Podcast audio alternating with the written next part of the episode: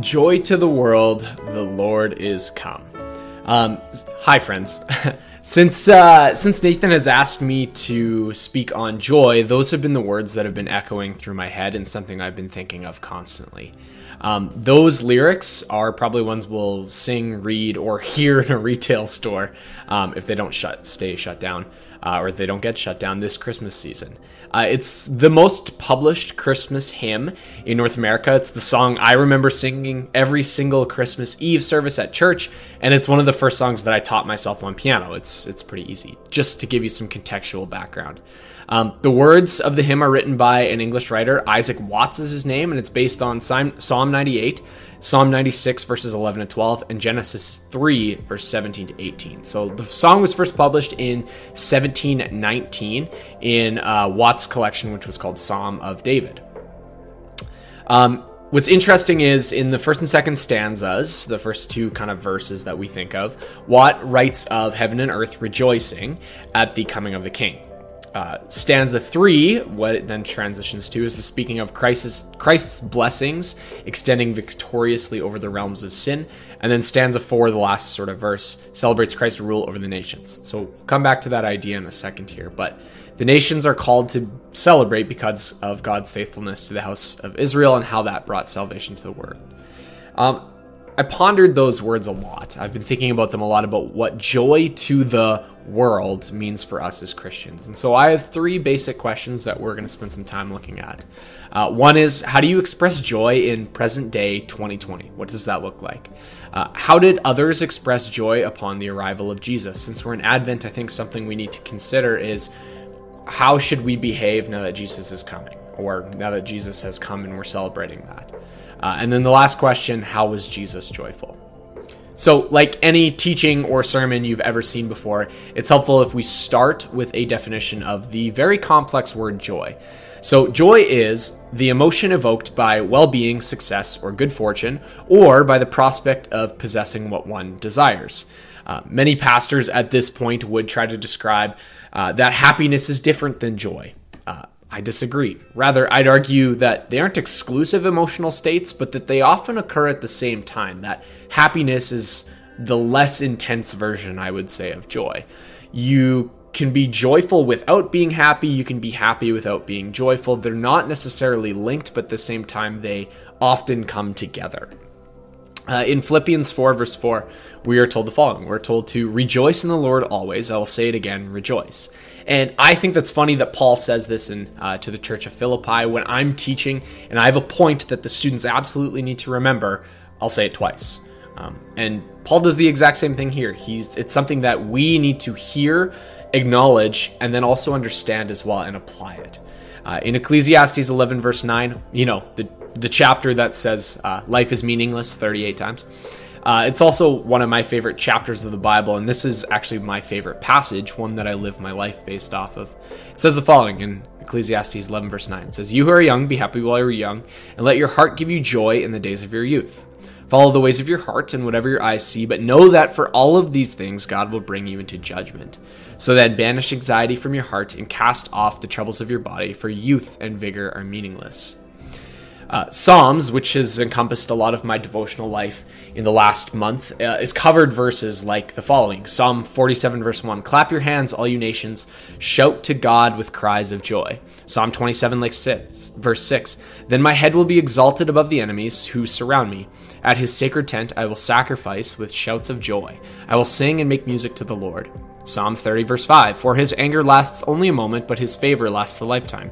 Weeping may stay for the night, but rejoicing comes in the morning. In the morning. Uh, the very word psalm comes from a Hebrew word, I'm going to say this wrong, uh, tehillim, which, when derived, produces the word to praise or to shine. Um, so now, when we start thinking about uh, our applications of it, my first question for you is how do you express joy in present day 2020? And personally, for me, my expression of joy is laughter. Um, I've been told a number of times by friends that I wear my emotions on my sleeve, and it's very easy to see, you know, how I'm feeling. Um, and one story that comes to mind, uh, I walked into our dining hall to do our morning uh, our morning staff meeting that day, and literally the way that I opened up the door, uh, my director, my best friend there, uh, he said, "You're grumpy this morning. What's going on?" And that was uh, a infuriating. I stayed grumpy, just for the record, but. Um, I wear my emotions on my sleeve, and, and so it's easy to see when I am joyful or when I'm not. Uh, and my grandma often points out to me um, pictures from camp, and she uses the word that I'm glowing, that she can see that joy emanating out of me uh, when I'm at camp, when I'm serving the Lord. And I, I would say the same feeling exists when I'm teaching or when I'm, I mean, even doing this video right now, I would say that that same joy exists for me. Um, that teaching is the thing that I love to do. It's the thing I enjoy doing. I don't call my job work. I don't call teaching my grade 11, 12s work, though it may be challenging. Um, so for you, your expression of joy might look slightly different. For me, it's laughter, loudness, and storytelling. Those are my three. Uh, for you, it might be smiling, singing, dancing, maybe laughing, maybe celebrating, uh, maybe just conversing. Or for some people, joy can even be that sense of peace, where you see them in sort of a tranquil state of just calmness. Um, as you're considering this response, I also want you to ask yourself the following questions uh, What brings you joy? How do you express that joy? And most importantly, how do you share that joy with others? Given that we're in the season of Advent, um, a word that means Advent means the arrival of a notable person, thing, or event. My second question for you is, is of course, how do you, how did others express joy upon the arrival of Jesus? And I did some research uh, just on the word joy itself. And upon the research, I found uh, this interesting website that estimates word counts in the Bible, which I thought was cool. Um, I found it extremely interesting that the word joy in this is in the NIV version is mentioned 155 times in the Old Testament, but only 63 times in the New Testament. The word praise, another similar word, is mentioned 299 times in the Old Testament versus 41 times in the New Testament. And I began to wonder why that was, and I couldn't find much research, so here are some of my thoughts about why that difference might exist, that the word joy or praise might be uh, more prevalent in the new uh, in the Old Testament as opposed to the New. So I wonder if that difference, that uh, the joy being the word joy and praise being more prevalent in the Old Testament was intentional. That the coming of Jesus was celebrated and discussed with such joy that it was mentioned more than the New Testament. Or I wonder if that's simply attributed to David and the other authors of Psalms um, and their expressions of joy in that book. Or I wonder if it aligns more with an article written by David Mathis, who said that joy is essential to Christian life, that the process of finding a relationship with the Holy Spirit is a joy filled and unfamiliar process. And then once the relationship is established, that it becomes a given that your life will be covered with joy because of that relationship with Christ. Perhaps there's another reason for this circumstance that joy becomes harder once we have an established relationship with Christ. Uh, Paul, the man who spent his life in jail and in persecution, is the main contributor of the word joy to the New Testament. So maybe it's in that suffering that we're supposed to experience joy. Um, it's interesting going back to Isaac Watts' Joy to the World. He spends three of the four stanzas celebrating Christ's arrival and his time on earth, but he spends only one stanza talking about the result of Christ's victory over sin after he went up to heaven. Uh, regardless to the reasonings, one theme revealed itself to me. Um, I've been going through the old Gospels trying to find um, which one would be best to give to a friend uh, should they start reading and, and why it might be the best to give to this individual. Um, Luke gives us the clearest representation, though, of the response to Jesus' arrival. In Luke 1, verse 46 to 55, we see Mary's song, um, where she rejoices about the fact that she's going to have a baby. Uh, in Luke 1, 67 to 79, we see the, the song of Zechariah, um, where he um, will have a prophet, where he will have a prophet be born to him. Uh, and then after that, we see um, in Luke 2:14, suddenly a great company of the heavenly host appeared with the angel, praising God and saying, "Glory to God in the highest, and on earth peace to those on whom His favor rests." And so, what I found interesting, or a pattern that I saw throughout each of these passages, that the arrival of Jesus was brought into the world with song. And I want to challenge you to see that you celebrate the coming of Jesus or the, the past coming of Jesus the same way this season. That make yourself a playlist or a CD with songs that celebrate uh, and express the joyful arrival of our Savior. Um, just the patterns that I've been seeing in the Bible, but also um, the number of times Joy has mentioned Old Testament versus New. This Christmas season, one that I particularly love and adore, is one that's supposed to be celebrated with joy for the same reasons that Mary, Zechariah, and the heavenly hosts did. That we are sort of re celebrating the birth of our Savior, but also that Jesus came, that He came down to earth. Um, should you feel called to to follow in this action of you know creating yourself a playlist or CD, sing as well. Sing and praise the fact that God sent His Son to be in relationship with us, to give us a picture of what living for the Lord in a life of perfection looks like. Sing and celebrate that fact. As children, we're often given the phrase, or sometimes wristbands or weird tattoos, uh, WWJD. Uh, there's a really funny take on that called uh, uh, by Michael Jr. called "What Would James Do" instead of Jesus, since James is his younger brother. It's very funny.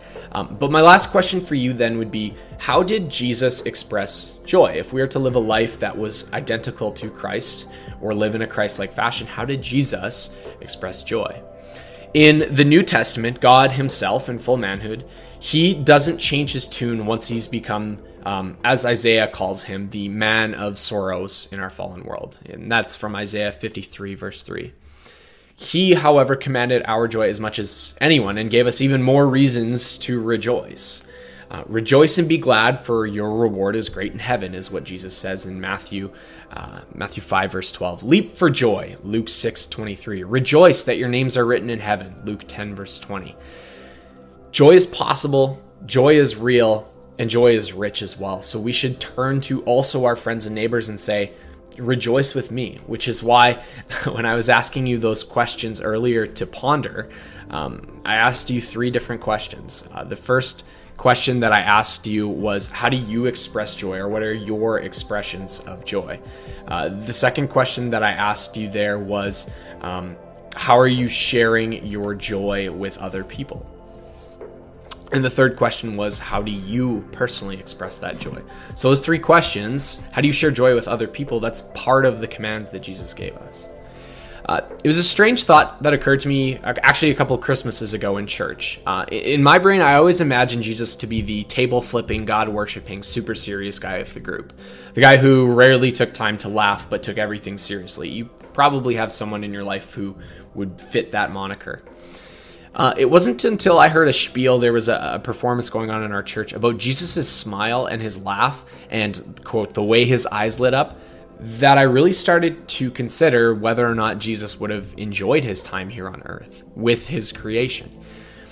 And that was the WWJD moniker that came into my head, and I thought, hmm, if Jesus was joyful, I should probably do the same. Uh, being brutally honest, this reason, this realization was part of the reason I became a teacher. Um, I love teaching. I love kids. Those are two qualities that Jesus showed us his during his time here on earth. I also have a desire to do things that bring me joy, and teaching is one of those things. Um, I definitely do not believe that everyone should be uh, teachers or even amazing with kids per se, but I do believe that Jesus' life serves as a model of how we ought to live ours, including the ways that he was joyful. Uh, in John 15, he says, As the Father has loved me, so I have loved you. Now remain in my love. If you keep my commands, you will remain in my love, just as I have kept my Father's commands and remained in his love. I have told you this so that my joy may be in you and that your joy may be complete. Uh, being a Christian means that being joyful is not optional.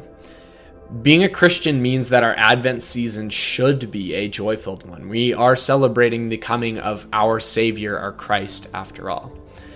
I'm not saying that being joyful is easy. In fact, I would argue that being joyful nowadays is harder than it has been ever. Um, we're in the face of a pandemic, and we're also at the peak of a lot of uh, suicide rates, depression rates, anxiety rates as well. Um, I would offer that being joyful is one of our challenges to being a Christian. Um, some people are just simply better than others at being joyful. Uh, due to their living situation, their personality, outlook, etc. I personally would describe myself as someone who has never had much difficulty finding joy. Um, the exception being, honestly, during uh, teaching during the COVID shutdown. That that was for me the most difficult challenge of my life was finding joy in things that have been taken away from me. Statistically, it's becoming harder and harder to be joyful. I would argue, however, and, and this is not to put you down or put you out of place, that none of us have it as bad as Paul did. And he was the key contributor of the joyful messages in the New Testament. Uh, if finding joy is a challenge for you, I would encourage you to look at the history of Paul. Uh, find tactics that he used to remain joy filled through his tri- trials and tribulations. And interestingly, we see that same theme coming up again that we see Paul singing in prison. And uh, I think that's, I think there's a, a reason that singing comes about so often when joy is also discussed. I think that's something that we need to see if we can find a connection between this Christmas season. Uh, this Christmas season is about celebrating the coming of our Savior. Celebrate that message with joy and with song. I hope to see you soon. Uh, grace and peace.